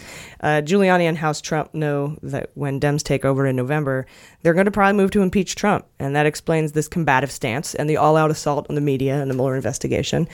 Uh, so, to, to sway public opinion, as I mentioned before, that's their only go to. And it's working. Um, 40 something percent of people, 49% don't think the Mueller investigation is, is going anywhere and should finish. Um, that's up 18 points from April. Um, and it's it's working. This this assault on the on the public opinion um, from uh, Trump, Giuliani, uh, Congress, you know, people like Jim Jordan, Devin Nunes. Although we haven't really heard from Devin Nunes in a while. Yeah. Uh, anyway, yeah, I, he knows they're going to move to impeach him when they take over, so they're trying to get the public on their side to say no, don't impeach him. You're wrong. Exactly. Um, I'm, I'm afraid of what's going to happen if we do impeach him, regardless. Well, I don't think Pence will be around anymore either, so we'll see. Yeah. But personally, I think Mueller should uh, shove a subpoena up his ass. Really, I Oh my think I think he should do it Monday and and kill his SCOTUS nomination, because it's going to be tough, like I said, for Trump to pick a judge with a subpoena in the mix, especially for a court that's likely to going to have to decide whether or not he has to comply with it. So come on, Monday, Yeah. subpoena the man because Shove you got subpoena up his ass. you got the, the subpoena. You've been served. Smash. You've been served. Um, you, you, you, uh, do it. Just subpoena him. Yeah. Giuliani has already pretty much said, we're not going to sit down and talk to you. You're going to have to give us all the evidence in the case first or prove that he committed a crime before trial even happens. And that's just not going to fucking happen. So Mhm. you know that this is just a drag out signal. So Monday morning, um, come on. Let's do it. Let's Mueller subpoena this guy. Let's do it on Monday. That's my that's what I'm hoping for. Nice. Anyway, that's sabotage. All right, you guys, it is time for our Q&A segment. Ooh. Uh, we got some good questions this week. Um, at M. Lynn KC wants to know, do y'all think the Broidy news is significant in any way? Yeah, I'm hoping so, at least. I think it's significant since it's an update on something we've covered. We're getting more information, which is, you know, it's it's an interesting development. But um, yeah, we were just saying we don't know what it is gonna, what difference it's gonna make. It can go two ways, it seems, right? He could either be telling the truth, and we're gonna find out, which I don't know if anyone will care at that point, or we find out that it's Trump's kid, and then we all care for different reasons. Like I don't think it'll make a difference politically, right? It could. Um, Yeah? Right now, he's he's losing a lot of uh, suburban moms. Oh. Um, because of his treatment of asylees at the border, mostly. Mhm. But if it came out that he also paid for an abortion, these are g- generally uh, God fearing, salt of the earth people. Oh, yeah. Yes, yes. Uh, who, if it would be politically uh, bad in that in that demographic. White men, no, they won't give a crap. Right, right. But it's not about them anymore. At least not all of them. I them. should say straight cis white Yeah, men. yeah, but, yeah. Um, You're anyway. right. Yeah, there's more opinions out there. I dig it. Yeah, I do think it's important though. Mm-hmm. Um, at Hook Magic, Dustin Jones says, uh, "Wouldn't it make sense for Mueller to subpoena Trump now? Wouldn't that initiate a court battle to uh, which you could make a legit argument that he can't name a SCOTUS justice for his own case? Am I crazy?" Doesn't anyone notice this? I feel like I'm taking crazy pills. Yeah, no, you got it, buddy. Um, I agree with you 100%. I think you should I think you should do it Monday before he like take all that, you know how he's been piping up the I'm going to make the SCOTUS announcement announcement Monday 9 p.m. Eastern and he's told all of his people don't fucking leak it. Don't you leak it. I want to make the announcement. I want the glory. And and so I would love to just take that wind out of his sails by throwing a subpoena up at him on Monday morning. Yeah. Be like, "Oh, I'm sorry. We're going to announce something tonight." Hmm. And then aside from that, just like it's time, right? It's just time, I think. It, I don't know. I guess Mueller's the only one that would know for yeah. sure. Yeah, unless he stands to gain something by this being prolonged, I imagine he will do it really soon. Yeah. Uh, I I think that this final, um, they've been negotiating for months now to get Trump in. That means the investigation's pretty much done. Um, they just need to talk to him to get his state of mind uh, when he fired Comey uh, and if he knew about the Trump Tower meeting. Um, specifically, those are the big ones, I think. Uh, but he, they're just signaling, drawing it out, dragging their feet. And this last thing with these conditions of having to have evidence of a crime first, I, I think it's over. Just subpoena him. Oh yeah. And I think too, it's important for Mueller and his team to do their due diligence to work with the president on an interview. And now it's like so many times they have tried to work with him, Mhm. and I think they have point- enough. Exactly. Yeah, and of course, I do have to say I don't know shit about shit with what Mueller has and what Mueller needs to do. It's an iceberg, you know. Uh, yes, again, we're we know the top one tenth of one percent of what's Mhm. happening. Yes. in this investigation. That's my Bernie Sanders. I'm sorry. That's pretty good. Um, but yeah, again, uh, there could be a million things I don't know. It, just from what I see, That's this enough. is how I feel. That's crazy that this is enough and Mueller knows more. and we think this is time. I mean, we're not experts We don't know anything. legally either, but still, No, we don't know. We don't know. public opinion wise. Yeah, we, the, the Which- more we know, the more we don't know. Exactly. Yeah, and how telling is that too? That he's like, I want to see all the evidence against me Mm-hmm. before I go into this. Before he was, you know, just going with the narrative Yeah. that he wasn't under investigation. Or at- yeah, or at least proof that he committed a crime is how he Mhm. put it. Right. I need proof I committed a crime, so he can still kind of keep that stance of that he didn't do it. Yeah, yeah. Uh, at Marissa Gabrielle asked for an update on Nastya Rybka. Oh yeah. Oh yeah. So I, sorry. I was going to see if you could look it up. Absolutely. But yeah. if I, was just occasionally going to check in. I was just going to give a background on her real quick. She she is the uh, Russian sex worker, uh, sex coach, who um, was on the yacht with Deripaska and the Prime Minister of Russia when Deripaska was downloading what he got from Kilimnik. Uh, and the Kilimnik uh, talk that he had with Manafort when Manafort promised to give Deripaska these updates on the on the Trump campaign. So she got video of that. Um, Navalny, who was uh, Putin's opponent in this last election, released it. Navalny's been jailed, and then Nastya Rybka was jailed. Uh, she they caught up with her in Thailand and put her in a Thai prison, and that was pretty much the last we'd heard. Yeah, the latest piece of news I can see is from April 17th. Headline Sex worker who claims dirt on Russian oligarch appears in court. And I haven't, uh, like, nothing after that. Yeah, I think she was sentenced to like six years or something. Wow. And we don't we haven't heard anything back about that. Oh, so I don't know if she's been deported to Russia. I don't know if she's alive. I don't know if Mueller has her in a safe house. I Yeah. don't know. I have no idea. Unfortunately, we just haven't heard anything. Yeah, That's that is really crazy. Crazy. Yeah, maximum 10 year sentence. They're thinking around For seven. visa issues, that was what they ended up charging her on. I think so. That's a good yeah, question. she was I'd working past her visa. exactly what they Yeah. got her. she was sex coaching past her visa. I mean, when they want to target you, they'll get you for whatever they can. You know. Of course. Yeah. Yeah, absolutely. Uh, Russian bot 453127758 uh, at Jen of Snarf asked uh, what Cohen's papers say. Are they just dinner receipts or a stack of love letters to Putin? uh, as I alluded to earlier, I'm pretty sure that there's tapes in there of him talking to Trump. Um, as Avenatti has told us, he's heard one of them. I think that a lot of the pa- BuzzFeed got a lot of the reconstructed documents. You can go check them out on their website. And then I think a lot of it is uh, a lot of his business dealings with the tax cab shit, obviously. But there's going to be uh, his slush fund um, documents in there and, and what payments he made to whom and, and his travel information is going to be in his phones. And they're going to be able to find out where he was, who he talked to, who he gave money to, and who he took money from.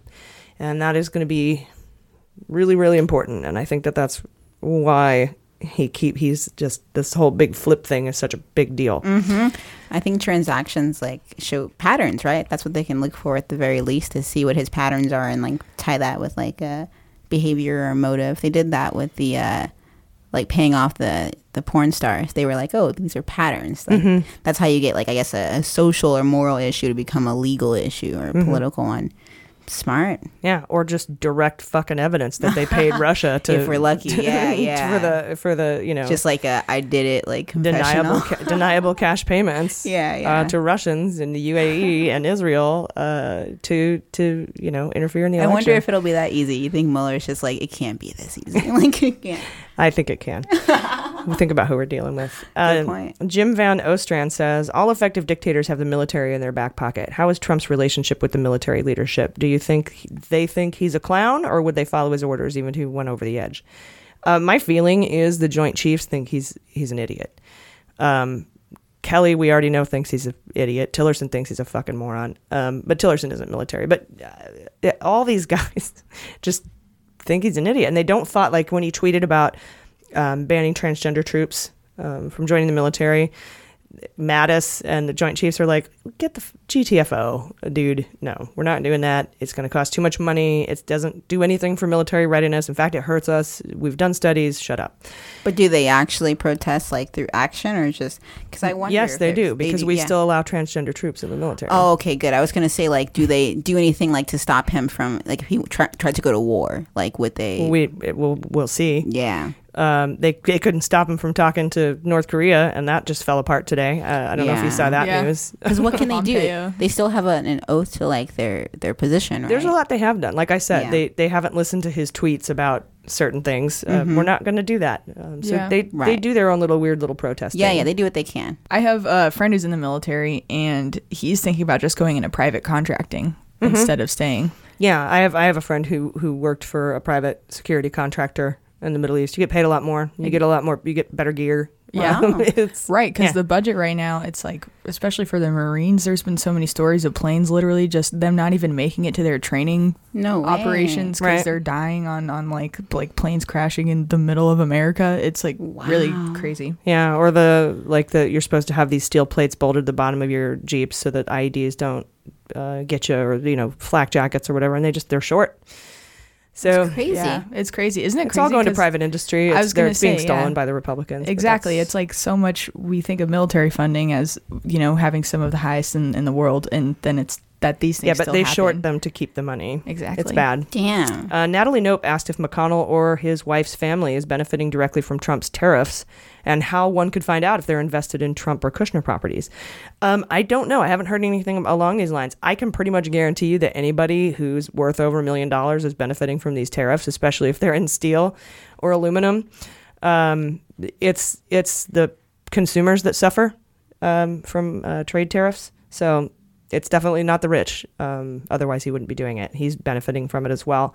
And as far as invested in Trump or Kushner properties, I, I suppose that's something that uh, once um, we flip to Congress and Maxine Waters is in charge of financial fiscal oversight, she can submit. Uh, she can subpoena his bank records and find Is that out. is that your fantasy, or you think it's actually going to happen? I think it's. I think we'll flip the Congress. Like you think she'll be in charge of that? Is that She automatically becomes in charge of it. Oh snap! Yeah. That's going to be a nice. It'll be yeah. fun. She can get Nice. Trump's taxes too. It'd be great. Wow. Um, although I'm I'm sure Mueller already hasn't, but then we can see him. Exactly. you That'll guys, be a it's good so time. important to vote this Yes. November. We can get all the information we need. We can take over the Russia investigation. We Yeah. can fucking fix this shit.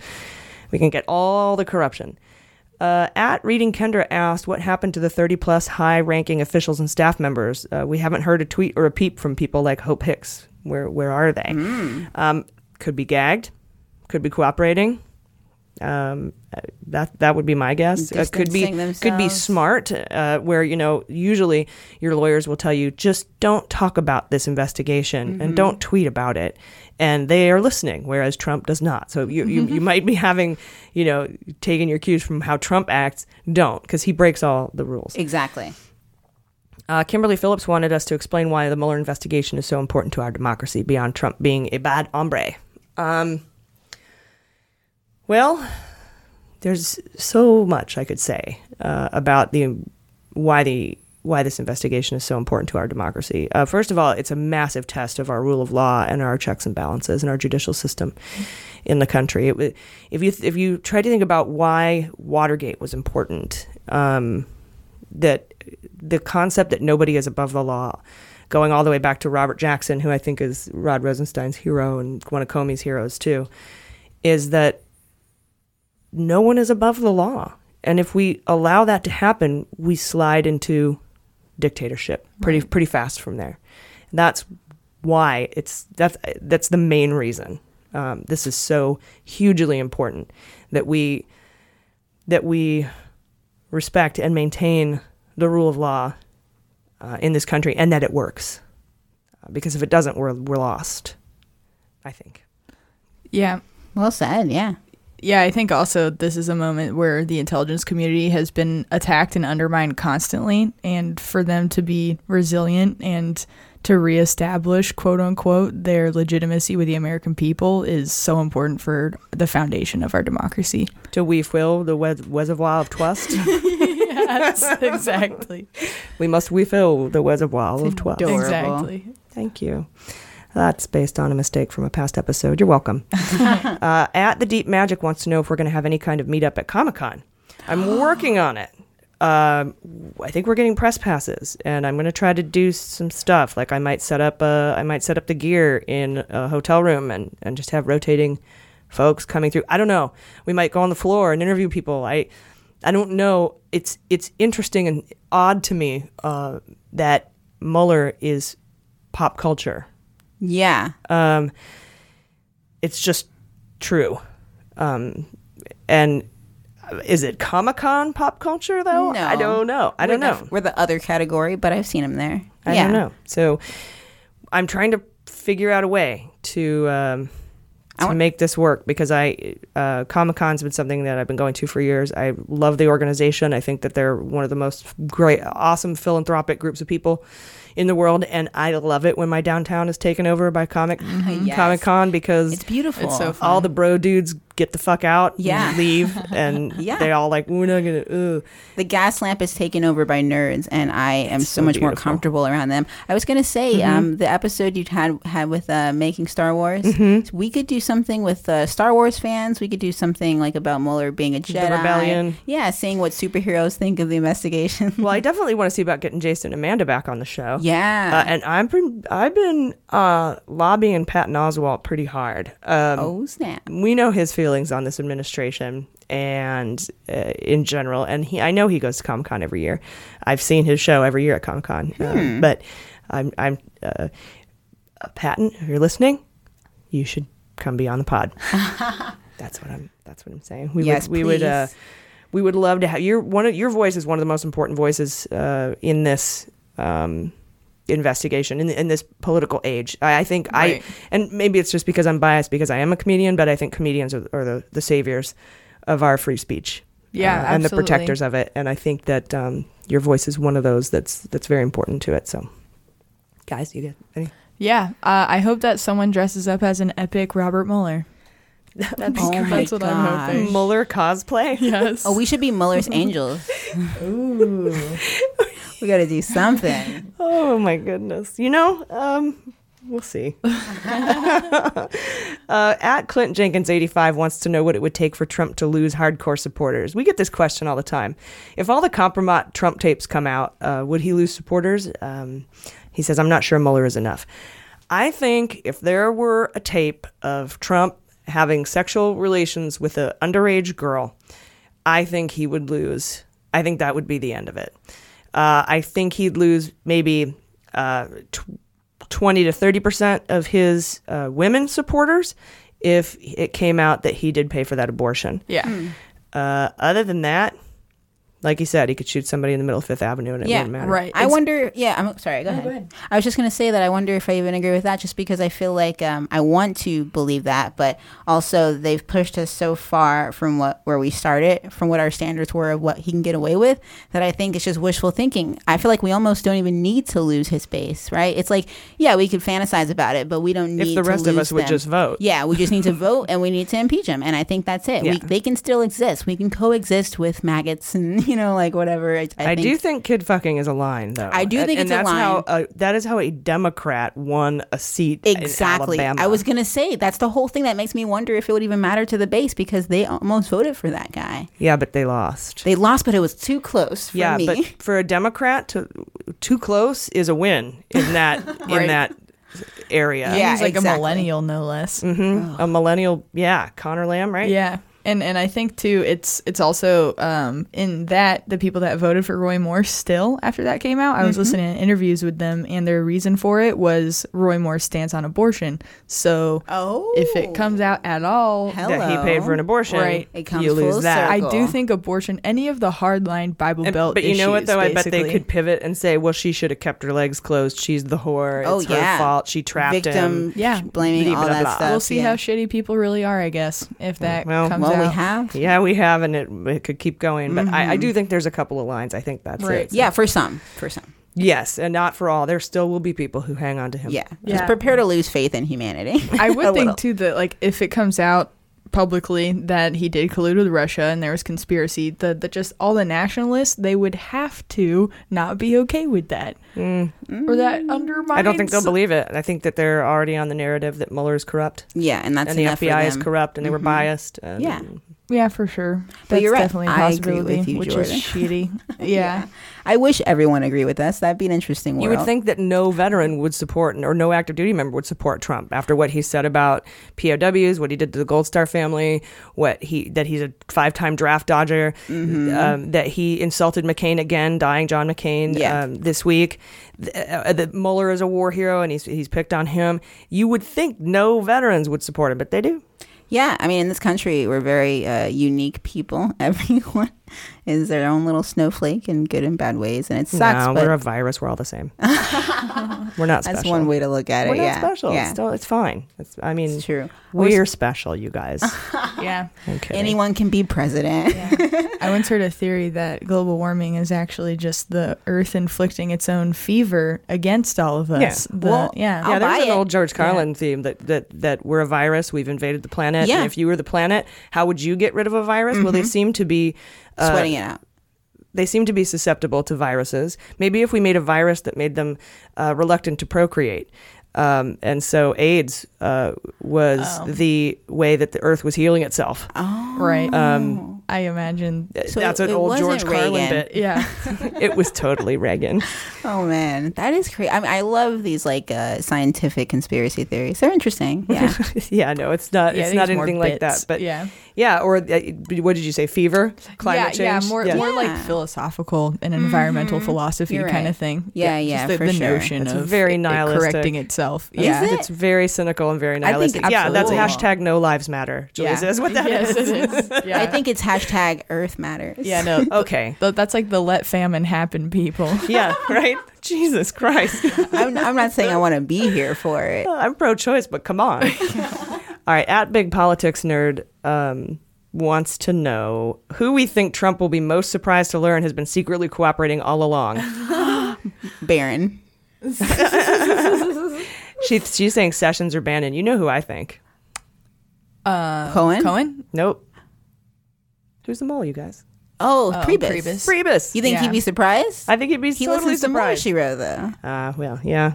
You know, Trump late at night listens and he just hates himself. No, He's drinking that'd be his Diet crazy. Coke. No one would let, let him listen to. Mueller, We haven't seen any tweets about Mueller, she wrote. So No, he can't you, be listening you to know us. he would. Yeah, we're not that cool yet. Uh, at Eve is a Pisces wants to know when we're going to be on Pod Save America. Uh, I don't know. Hopefully someday. That Yeah. would be my dream come true, or love it or leave it.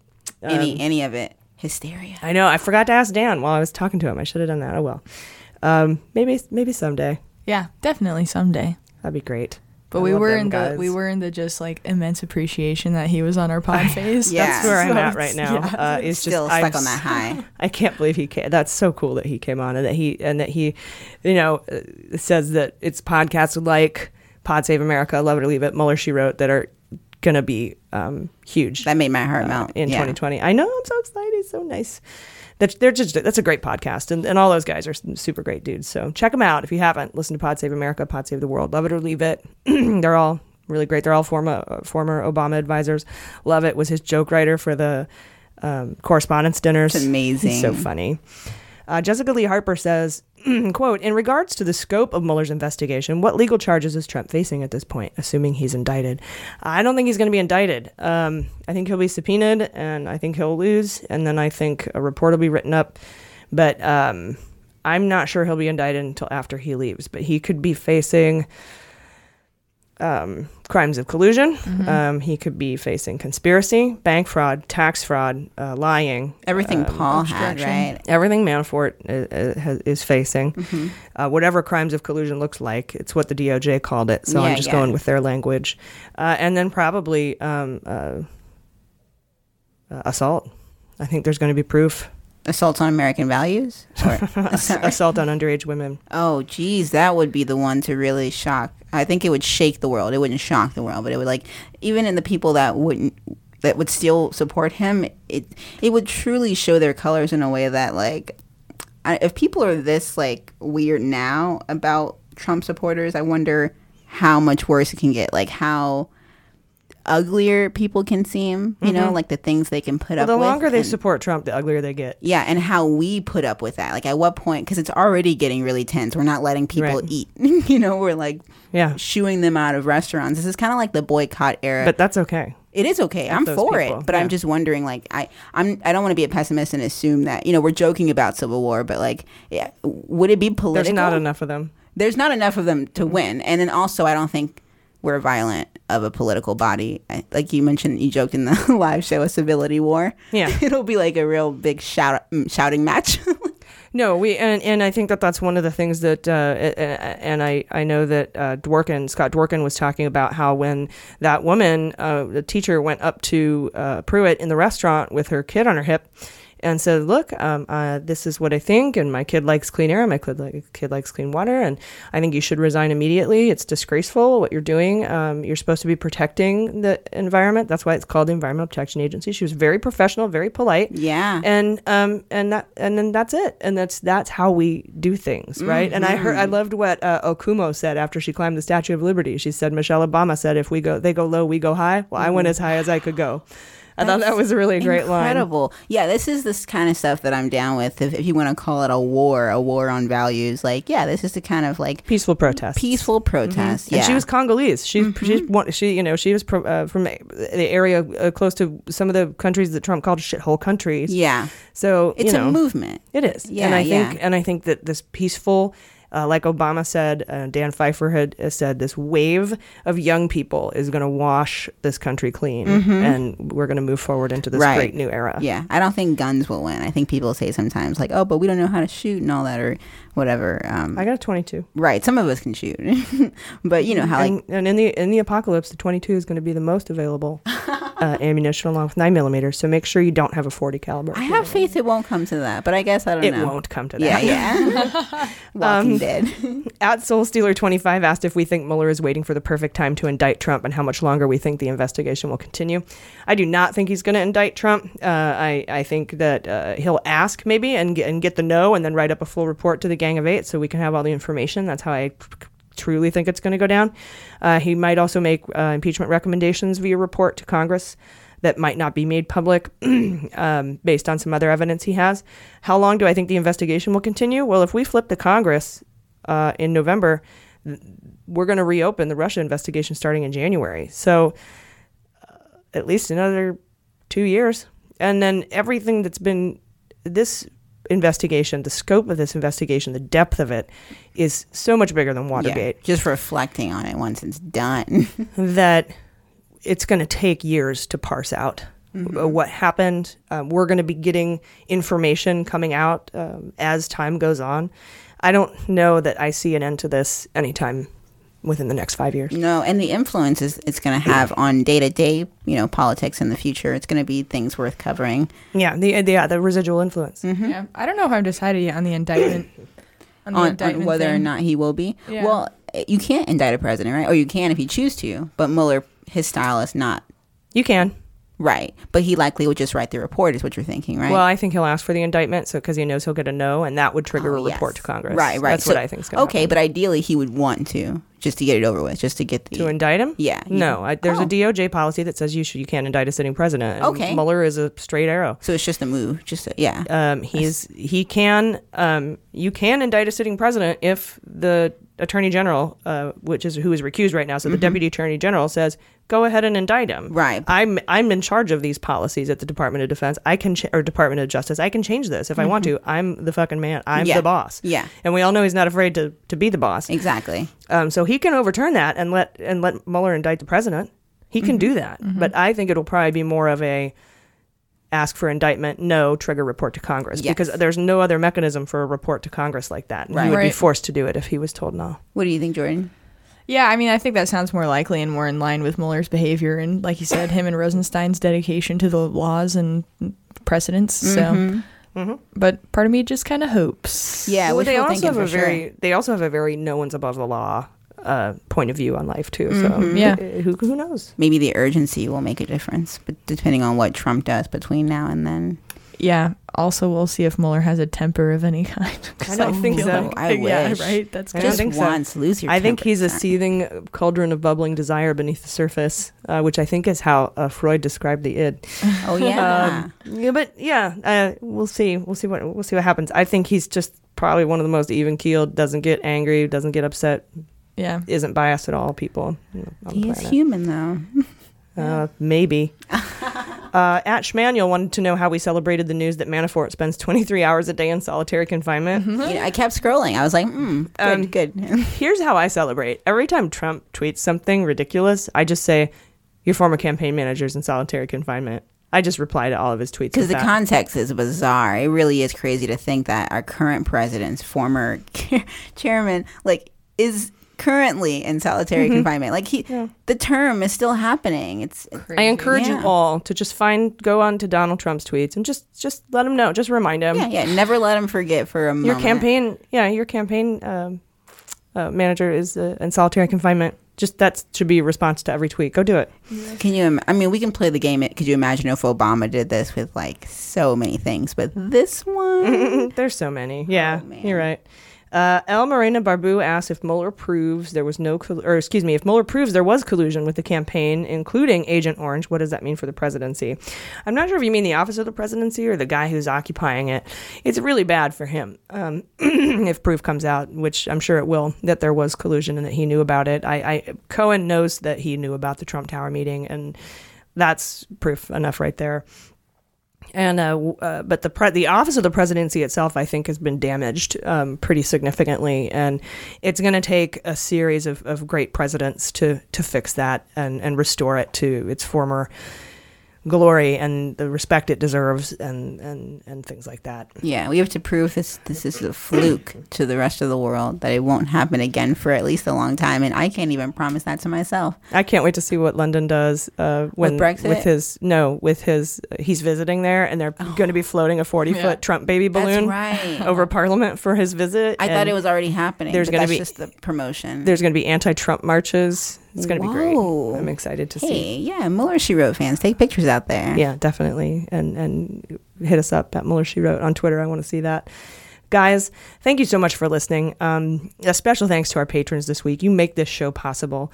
And thanks to everyone who came out to our live show July 3rd. You guys are truly amazing.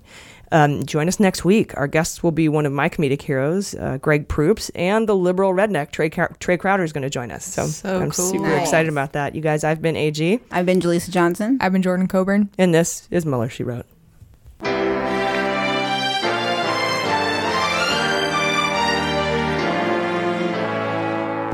Mueller, She Wrote is produced and engineered by AG with editing and logo design by Jaleesa Johnson. Market consulting by Amanda Reeder at Unicorn Creative. Our digital media director and subscriber managers are Jordan Coburn and Sarah Hirschberger Valencia. Our partners are fastgrass.org and joysteaspoon.com. Fact checking and research by AG with support from Jaleesa Johnson and Jordan Coburn. Mueller She Wrote staff includes AG, Jaleesa Johnson, Jordan Coburn, Sarah Hirschberger Valencia, Jesse Egan, and Sarah Lee Steiner. Our web design and branding are by Joelle Reeder with Moxie Design Studios, and our website is MuellerSheWrote.com.